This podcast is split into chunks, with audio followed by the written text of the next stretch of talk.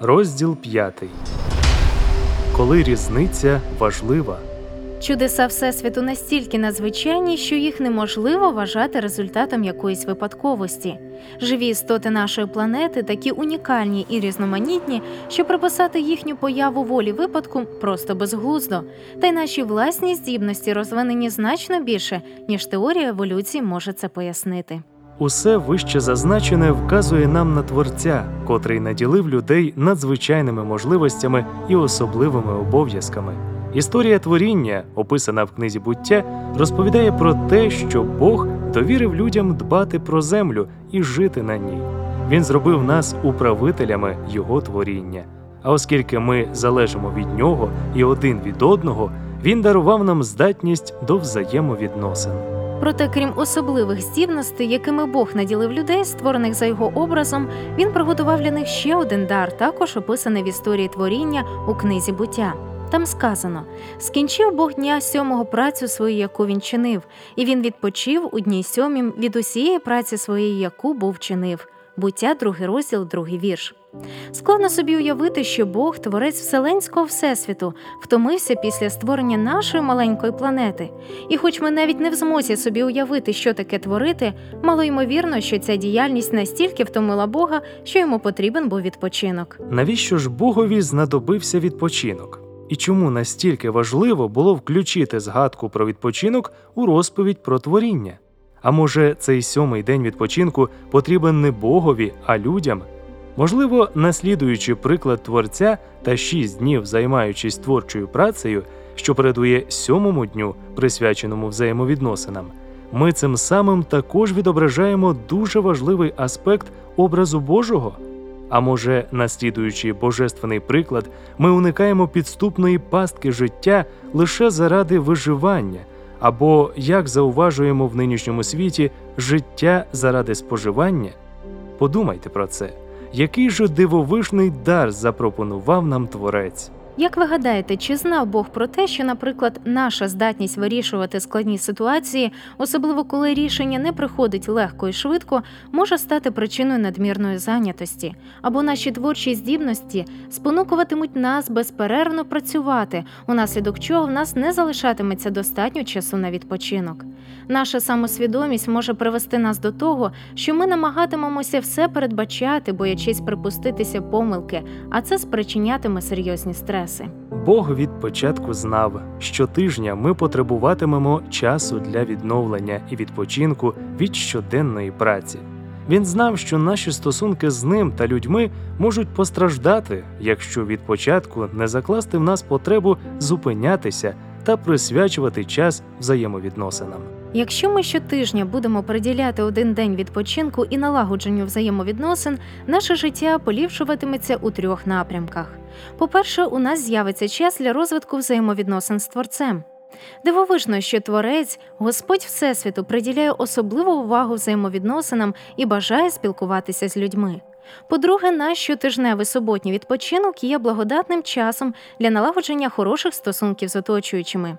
Як сказав Ісус, субота була створена для людини, тому суботнє богослужіння також сприяє спілкуванню з родиною та з іншими людьми.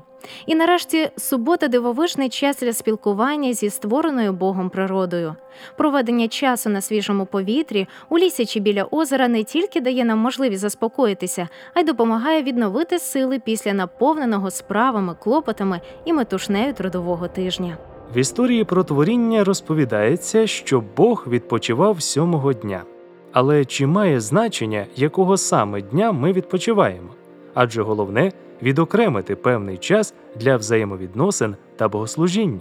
Спробуємо відповісти на поставлені вищі запитання, ґрунтуючись на біблійній історії, записаній у п'ятому розділі другої книги царів. Нааман був воєначальником армії стародавньої Сирії, коли його спіткало одне з найжахливіших нещасть того часу. Він захворів на проказу. Це означало не просто смертний вирок, а повільну, болісну смерть. У сучасному світі в деяких частинах земної кулі досі трапляються випадки захворювання на проказу, але нині існують ефективні засоби її лікування. Проказа спричиняє запалення і руйнування шкіри, інших тканин та органів, ураження нервової системи. У той час не було ліків від цієї хвороби, наслідком якої найчастіше було деформування обличчя, рук і ніг хворого, і це водночас із жахливими шкірними наривами. Навіть якщо хвороба не так яскраво виявляла себе, прокаженого все одно вважали нечистим і заразним. Такі люди повинні були залишити свої родини і друзів, проживаючи на самоті або разом з іншими прокаженими. Фактично, ще жива людина в очах суспільства була вже мертвою. Більше того, цю хворобу вважали покаранням від богів. Нааман, впливовий шанований полководець, у відчаї намагався знайти якісь ліки від цієї жахливої хвороби, перш ніж люди дізнаються про його недугу і почнуть уникати його, змусивши стати ізгоєм. У цей період часу Сирія була однією з провідних країн на Близькому Сході. І хоча чергова війна з ізраїльтянами ще не почалася, сирійці періодично чинили напади на міста Північного царства. У домі Наамана була служниця, єврейська дівчинка рабиня. Очевидно, дружина Наамана поводилася з нею добре, бо, дізнавшись про хворобу свого пана, дівчинка сказала: Ох, коли б пан мій побував у того пророка, що в Самарії, то він вилікував би його від прокази його. Самарія була столицею північного ізраїльського царства, і для Наамана звернутися до ізраїльського пророка означало піти в самий центр ворожої території. Проте фізичний стан воєначальника був безнадійним, і він звернувся до свого царя, щоб отримати дозвіл на візит до Самарії. Правитель Сирії теж не хотів втрачати такого цінного воєначальника, тому написав листа ізраїльському цареві, у якому зазначив: Ото послав я до тебе свого раба Наамана, а ти вилікуєш його від прокази його. Ізраїльський цар знав, що проказа була невиліковною хворобою, тому в проханні сирійського монарха угледів пастку. Цар Сирії хоче звинуватити мене в смерті Наамана, бо знає, що проказа невиліковна. Це стане приводом для війни проти нас. Тому він піднявся і роздер свій одяг на знак розпачу. Хіба я Бог, щоб убивати чи залишати жити? вигукнув він. Нааман був готовий змиритися і повернутися додому, але новина про вчинок царя дійшла до пророка Єлисея, котрий негайно послав до ізраїльського царя вісника з такими словами: Чому ти так засмутився? Нехай цей чоловік прийде до мене та дізнається, що є пророк в Ізраїлі. Коли Нааман зі своїм почтом прибув до будинку Єлисея, він очікував, що пророк почне звершувати якийсь ритуал очищення або принесе жертву Богові. Натомість слуга Єлисея Гехазі зустрів його біля дверей і передав повеління пророка: Іди і вимиєшся сім разів у Йордані, і будеш чистий. Що? Нааман розлютився вже навіть через те, що пророк навіть не вийшов привітати його. Більше того, Єлисей наказує йому обмитися в каламутній річці. Якщо справа лише в обмиванні, то хіба не міг я обмитися в сирійських річках Авані та Парпар? Обурений воєначальник вирішив повернутися додому. Яка різниця, де обмиватися, міркував Нааман? Вода скрізь залишається водою. Тоді в чому ж різниця?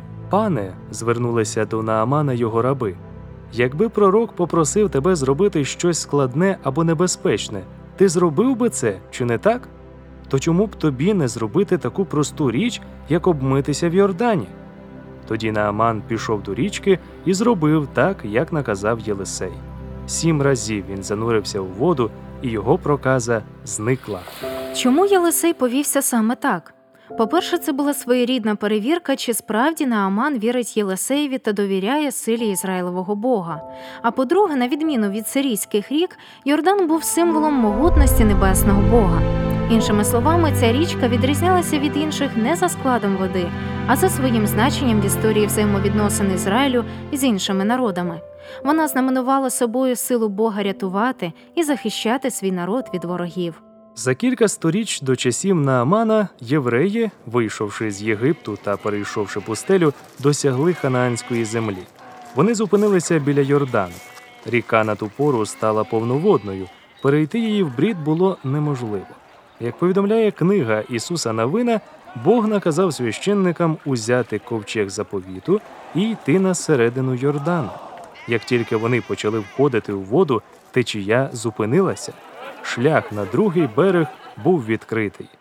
Коли люди переправилися через ріку, Бог наказав їм узяти з дна 20 каменів із собою, а інших 20 каменів скласти у вигляді пам'ятника на дні ріки у тому місці, де було здійснено перехід. Цей пам'ятник мав постійно нагадувати євреям про їхнього Бога, Бога Творця, котрий осушив перед ними дно ріки, щоб вони могли її перейти. І цей пам'ятник донині стоїть там, де його поставили. Нааман був зцілений не водою Йордану, а Богом, силою котрого колись ця річка була зупинена, про що нагадує пам'ятник з каміння на її дні. Наказавши Нааманові зануритися саме в Йордан, Бог мав намір показати всім сирійцям, котрі ворогували з Ізраїлем, що він продовжує оберігати свій народ та воює з його ворогами, як це було при завоюванні Ханаану. А тепер повернемося до нашого запитання. Якщо Бог дав нам особливий дар, один із семи днів для відпочинку, чи має значення, якого саме дня ми відпочиваємо та приходимо на поклоніння Богові? Сьомий день особливий день з двох причин. По-перше, в історії творіння зазначено саме сьомий день. За аналогією з історією про Неймана, у якій не було наказано обмитися в будь-якій річці, тут також не сказано Бог одного разу спочив якогось дня. Ні, написано чітко відпочив у дні сьомім. У 20-му розділі книги Вихід у 10 заповідях про це сказано ще конкретніше. Шість день працює і роби всю працю свою, а день сьомий субота для Господа Бога Твого. Бо шість день творив Господь небо та землю, море та все, що в них, а дня сьомого спочив. Тому поблагословив Господь день суботній і освятив його. Коли Нааман занурився у води Йордану, він тим самим засвідчив свою віру в Бога. Коли люди відпочивають сьомого дня, вони також засвідчують віру в Бога всього творіння. По-друге, як на ріку Йордан на Аманові безпосередньо вказав Бог, так і сьомий день чітко визначив та відокремив від інших безпосередньо сам Творець. Особливе благословення здобувають ті, хто дотримується святості цього дня, так само як особливе благословення отримав свого часу Нааман у водах Йордану. В історії про творіння розповідь про сьомий день займає таке ж місце, як і розповіді про інші дні. Суботній спокій був складовою цілого комплексу даних людям благословень. На людство були покладені обов'язки, виконання яких може викликати напруження і стрес. Тому у людині також були дані навички і засоби для вирішення проблемних ситуацій. Бог благословив особливий день, щоб людина могла залишити суєту життя і присвятити час спілкуванню з творцем. Без сумніву, люди відрізняються від інших видів істот, які мешкають на землі. І якщо ми не просто більш розвинений вид мавп, як стверджує теорія еволюції, а розумні істоти, створені за образом і подобою Бога, значить ми частина Божого всесвітнього плану. Якщо ми були створені за образом Бога, Творця Всесвіту, що це має означати для нас? Чудеса Всесвіту перебувають за межами людської уяви, тому дуже складно часом сприйняти думку, що Бог, котрий створив Всесвіт і наповнив його такими чудесами, турбується про людей. Чи можливо уявити, що Бог Творець наділив мене і кожного з вас особливими дарами на зразок самосвідомості і творчих здібностей?